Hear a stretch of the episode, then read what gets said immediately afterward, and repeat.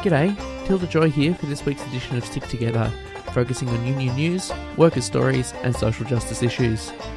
This program is produced on the stolen lands of the Kulin Nation, and we pay our respects to their elders past and present.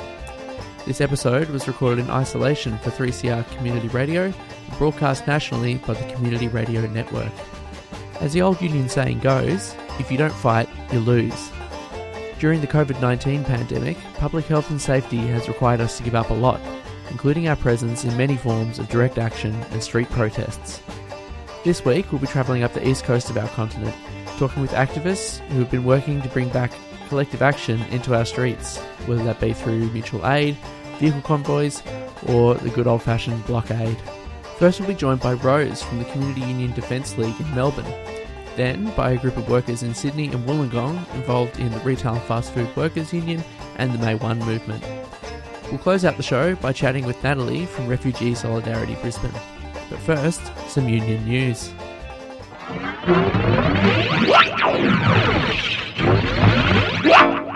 It's been over two weeks now since massive Black Lives Matter demonstrations erupted across the continent. Although major cities saw crowds numbering in the tens of thousands, hundreds of thousands by some estimates, two weeks on, only three people present at these protests have tested positive for COVID 19.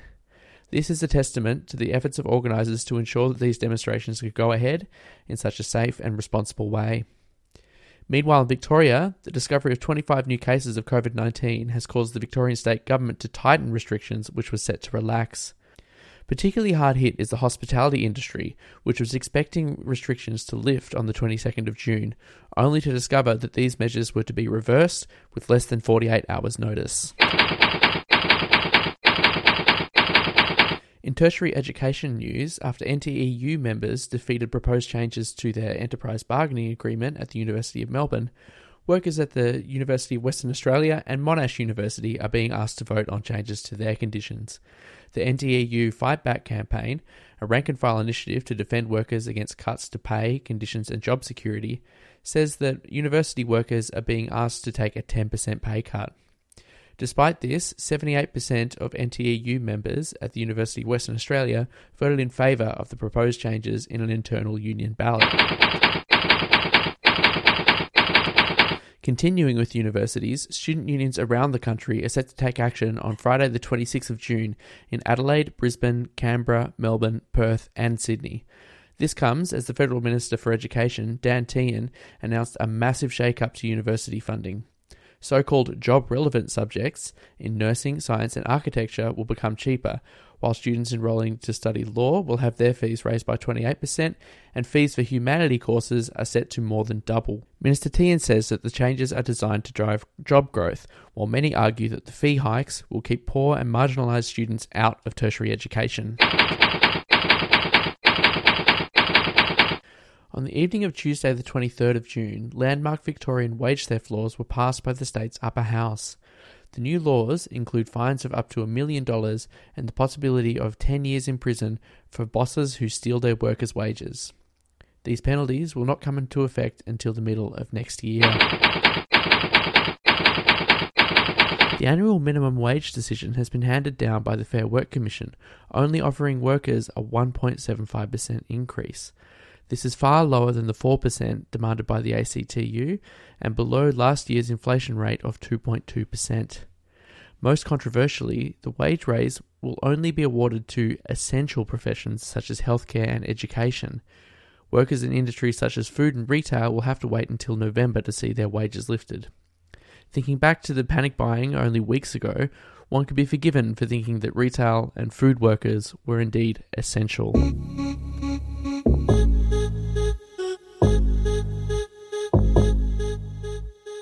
You're listening to Stick Together, recorded for 3CR Community Radio and coming to your local community radio station via the Community Radio Network.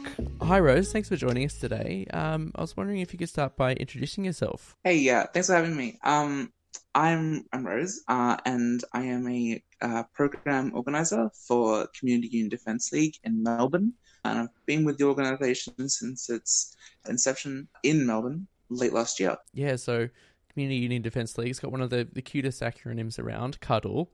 Yeah, Um, yeah, it's great. Love it. Um, so, what what is Cuddle, and um, what what is- what does it do? as far as Melbourne goes, uh, where I can speak the most of, um, we have been running a street kitchen since late last year in front of the State Library.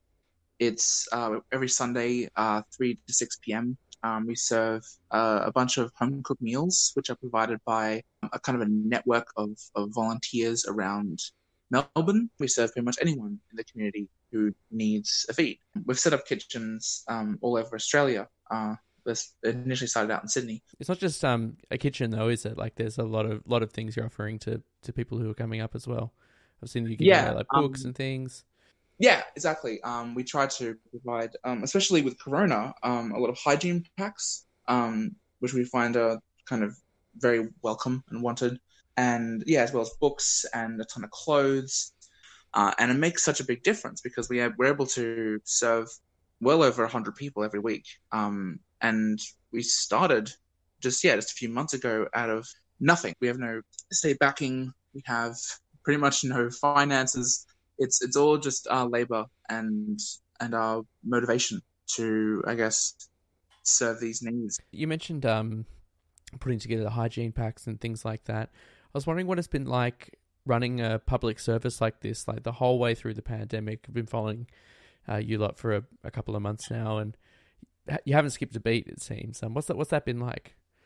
Yeah, it's been pretty crazy, honestly. Um, we've we started a few months before the pandemic, and um, we've kind of had to just adapt since then.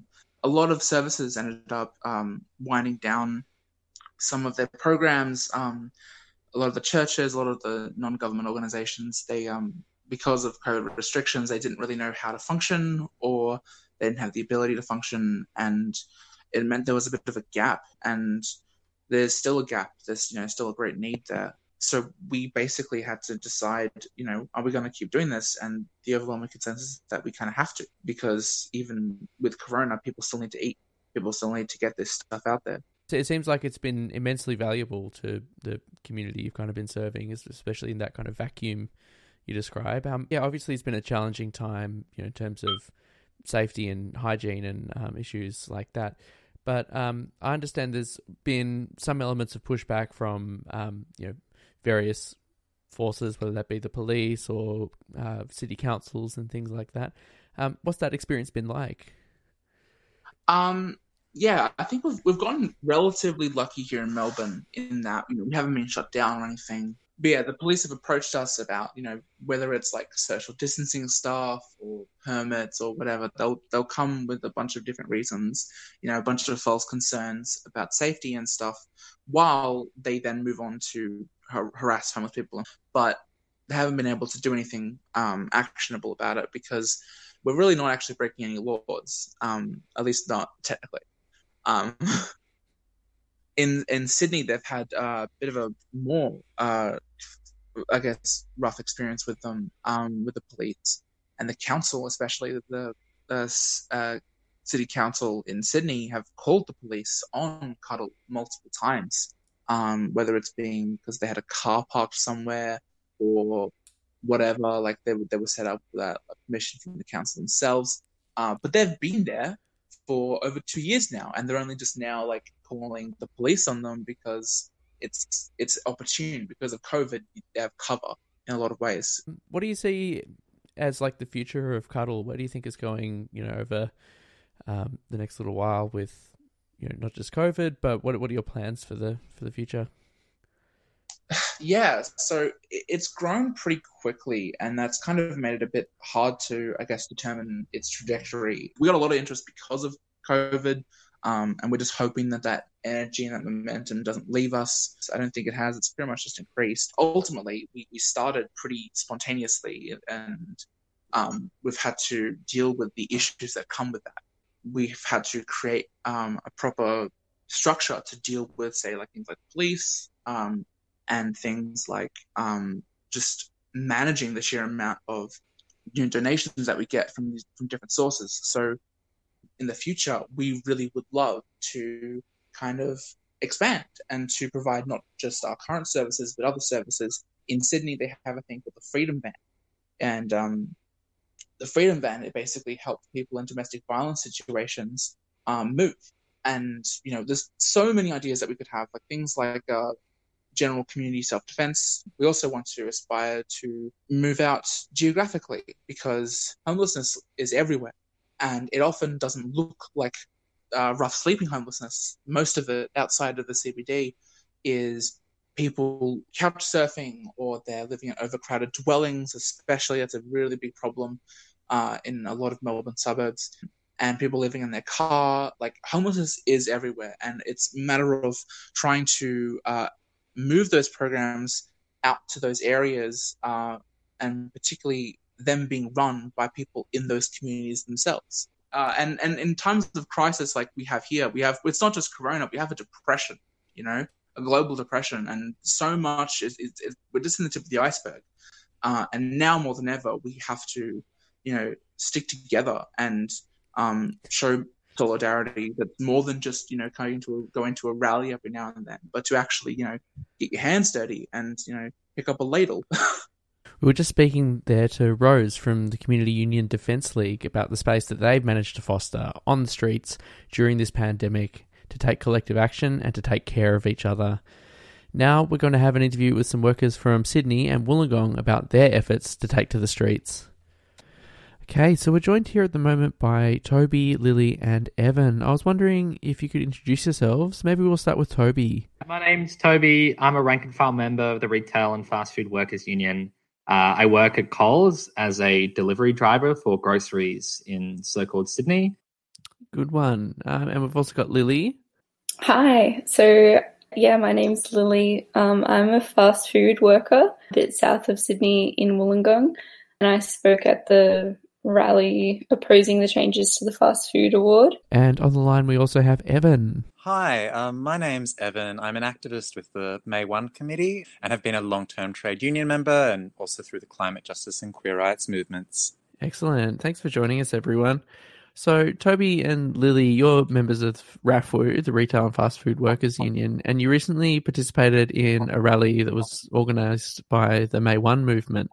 Um, I was wondering if you could tell me how that went know, to respect social distancing, the rally was a car convoy at the McDonald's headquarters in Northwest Sydney, uh, which also incidentally had a McDonald's next to it. So very iconic place to be. We did like a very, very slow drive convoy across to where uh, the McDonald's headquarters and the McDonald's place actually was. And, you know, we're beeping all the way and there's like flags everywhere. And, you know, people are like looking and like seeing the signs on the sides of all of our cars. Uh, and then, you know, we arrived into the car park of McDonald's, which has this view of the actual McDonald's headquarters. You know, the management of McDonald's is there watching us, like seeing what's happening. Uh, and that's kind of the context by which we made all the speeches we made, all the points that we made. So at the rally, we um, put out the point that having um, set rosters and set hours for part time work is really important. Um, and having like a set roster is just an essential element of part time work. So, with the proposed changes that McDonald's is putting up, it would essentially just be casualizing a whole heap of part time workers and pretty much making casual workers redundant unless they would, you know, go down to part time pay and lose their overtime pay, that kind of thing. So overall, like it's just really disgusting to see McDonald's doing this, especially in this current climate um, of job losses and uh, uncertainty and that kind of thing. And so, both of you spoke at the rally. What was what was that like?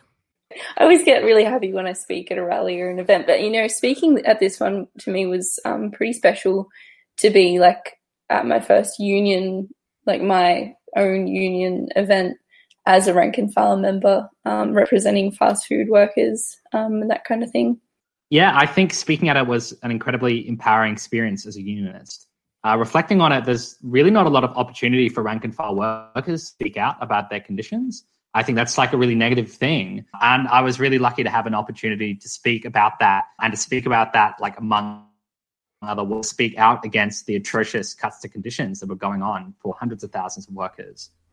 Now, Evan, you're part of the May 1 movement. I was wondering if you could describe a little bit about what that is, where it comes from, and what you've achieved over the course of this pandemic.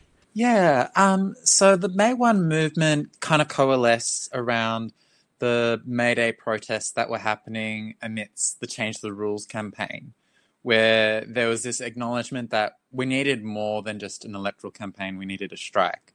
And the MUA proposed this idea that we don't just strike for you know better wages, but we strike around these broad questions of climate action, worker rights, and social justice. You know, actual like solidarity. And it was really exciting that this year um, we were looking forward to the idea that we could have basically a workers' strike for climate. Um, that was scuttled by Corona, and so we've basically been looking at other forms of protest since, um, car convoys in particular, to have a socially distant protest. And we managed to do one on well, March 27th and then another on May 1, and both of which were like really quite successful. May 1 managed to get maybe 200 cars, I think. Um, and then that inspired us to say that we can keep going. And so we did the convoy uh, to McDonald's um, in Thornleigh, which obviously got the tension, attention of the industry bodies um, who mentioned the effect that it had and also involved in the NTEU Day of Action here, which contributed to the saving of a whole bunch of arts courses at Sydney University and thereby preventing job cuts. Um, so that's kind of what we've been involved with in M1. That's kind of how it came to be. Um, and we're a broad group of people who are like environmentalists, unionists, um, activists from broad range, not just from the far left, but like we've got people like, you know, the head of RAFWU, head of MUA, head of construction division of CFMEU have all been involved at different points. Beautiful. Well, I think you should all be very stoked. I, personally, I'd kind of say that what's been happening up your way has really been pioneering the way that we approach protests in this time of lockdown and everything. And you should you should definitely be very proud of, of what you've achieved here. Thanks so much for making the time today. Thank you for having us. So that interview was held before the George Floyd uprisings and the explosion of the current global protest movement. Only weeks ago, 200 cars on May Day was an almost unthinkable thing. And since then, everything's only escalated.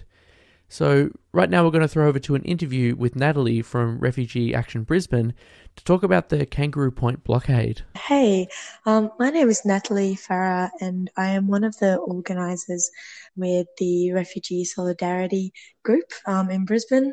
Currently, we're holding the blockade outside of Central Hotel in Kangaroo Point, where 120 refugees are being detained um, indefinitely. And you come from a refugee background yourself, is that right? Yeah, so I'm a Syrian refugee. I've been in Australia for about seven years now.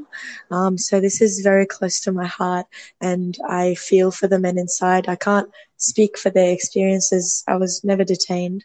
Um, however, I know what it's like to leave um, your family behind, your friends, and leave your world behind, looking for a better future. So this blockade's been going for ten days at the time of recording.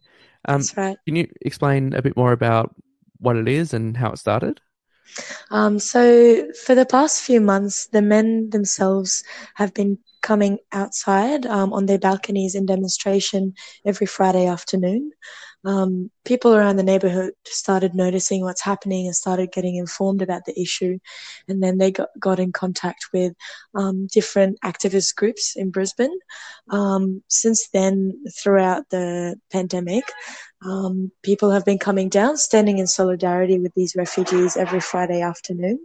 What inspired the blockade um, was the removal of one of the refugees. It was non consensual, and that refugee specifically was um, a, was one of the people who started those demonstrations. So he was very active. Um, he had a lot of media attention, and um, the government um, forcefully removed him from the detention center to a high security prison um, away from the eyes of the community and the media. Right. So that really kind of um, brought more people out into the streets at that point. That's it. Yeah, that's it. So we had we had a big rally, um, and then the government tried to take out more refugees forcefully.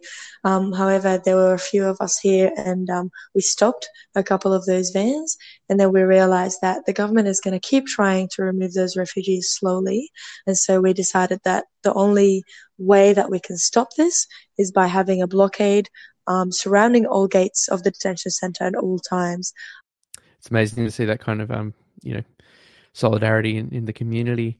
Um, it's incredible. The vibe here is amazing. Just uh, we've got so much food coming in from neighbors. We've got water being donated. Um, we've got a little HQ set up. Um, we've got lots of donations coming through as well. It's a really incredible support. It's absolutely beautiful stuff. So, are there any certain demands that the um, the occupation is trying to achieve? Um, yeah, so our demands from the beginning of the blockade have been the same. We have three main demands. The first one is that the illegal and forceful transfers of refugees should stop. Um, the second one is to allow the men to exercise and to to leave the compound um, at least once a week to be able to breathe and be integrated into the community. And the third one, which is um, the ultimate goal is to have the refugees out by Christmas. Um, yeah. So, what kind of um, pushback have you seen? Like, uh, we've just gone kind of through a period of the last few months of, you know, public events of all kinds have been prohibited. Mm. Um, and you mentioned earlier some of the actions of um, the Queensland Police. Um, mm. What, what's that pushback been like on the ground? Unfortunately, the police have not been engaging and they haven't been negotiating. Um, we have approached this situation from a non-violent perspective. Um, we all attend non-violent direct action training on the daily here on the blockade. We have many events to teach people about their legal rights and how to approach situations with police. Um, we have trained de-escalators. Um, however, the police have been coming here every day um, and escalating situations by giving people move on orders um, unlawfully, by arresting people and then dropping the charges, um, creating chaos um, mainly. Um, yesterday we had a we had a rally. It was our second rally. We had more than a thousand people come. The police came in heavy presence. They brought in the tactical response unit, which is a militarized form of the police. Um, and they basically kettled people, pushed us off the street, um, put us into a small street, a small corner, and then they started giving people fines for social distancing. So they didn't give us the right conditions or the, the good amount of time to be able to social distance. And then they were giving people um, fines, infringement notices, and um, also move on orders. Are there any plans to kind of support people who've uh, cop- copped those fines? Um, so we set up a GoFundMe. Um, the link can be found on our Facebook page, so Refugee Solidarity Brisbane Meanjin. Um, we are still negotiating and debating whether we would like to use that money um, for welfare um, or use some of it to pay off the fines. Um, we are fighting most of those fines in court because we believe that they are unlawful and they were not given at the appropriate time and the circumstances. Um, however, I think we are leaning more towards setting up separate GoFundMe's individually um, to be able to pay off those fines and then utilize the money that we have um, we've gathered um, to keep renting out the car park where we have our headquarters at the moment um, to to get basically um, yeah all the basics for people who are staying here 24 7 Excellent. Um, listens to the podcast. We've got the link to that GoFundMe in our notes, so you can follow that.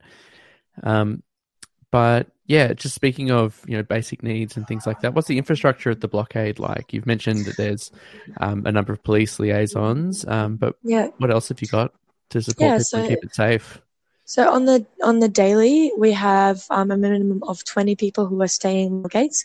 We have um, roster that's set up all online, so people can um, sign up on shifts. We have a shift manager who's trained um, in um, in de-escalation. We have a police liaison and a legal observer at all times. Um, and in those big rallies, um, we have more than 20 marshals. We have multiple police liaisons and legal observers who are going around making sure everyone is okay. Um, we also have teams that are set up within the blockade. We've got a welfare team, we've got a welcome team. So people whose job is just to go around, um, keep the morale going, um, come up with creative ideas to bring more people into the blockade. We've had morning yoga, we've had musical jam sessions every afternoon.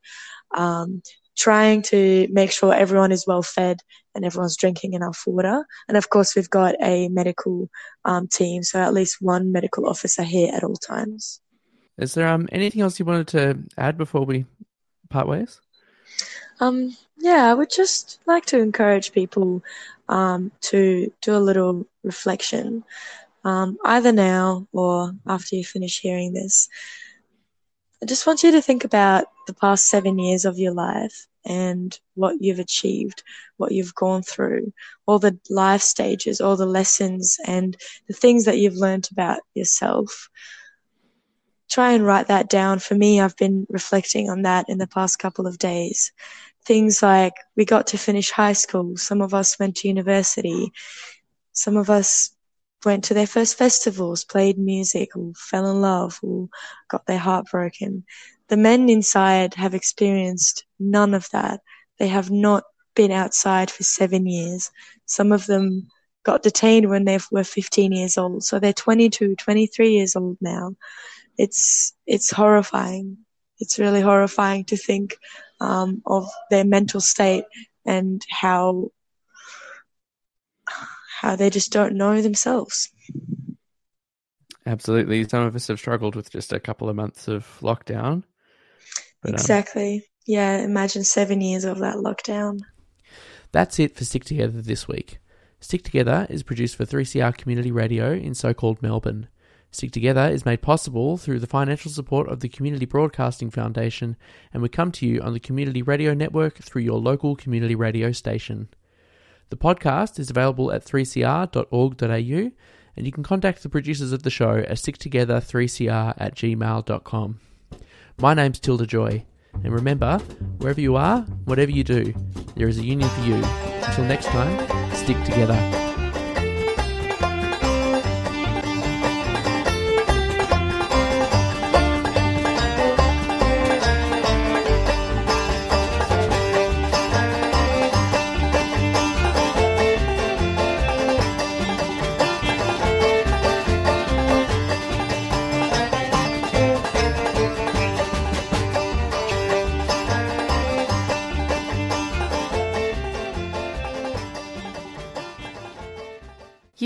Listening to a 3CR podcast produced in the studios of independent community radio station 3CR in Melbourne, Australia.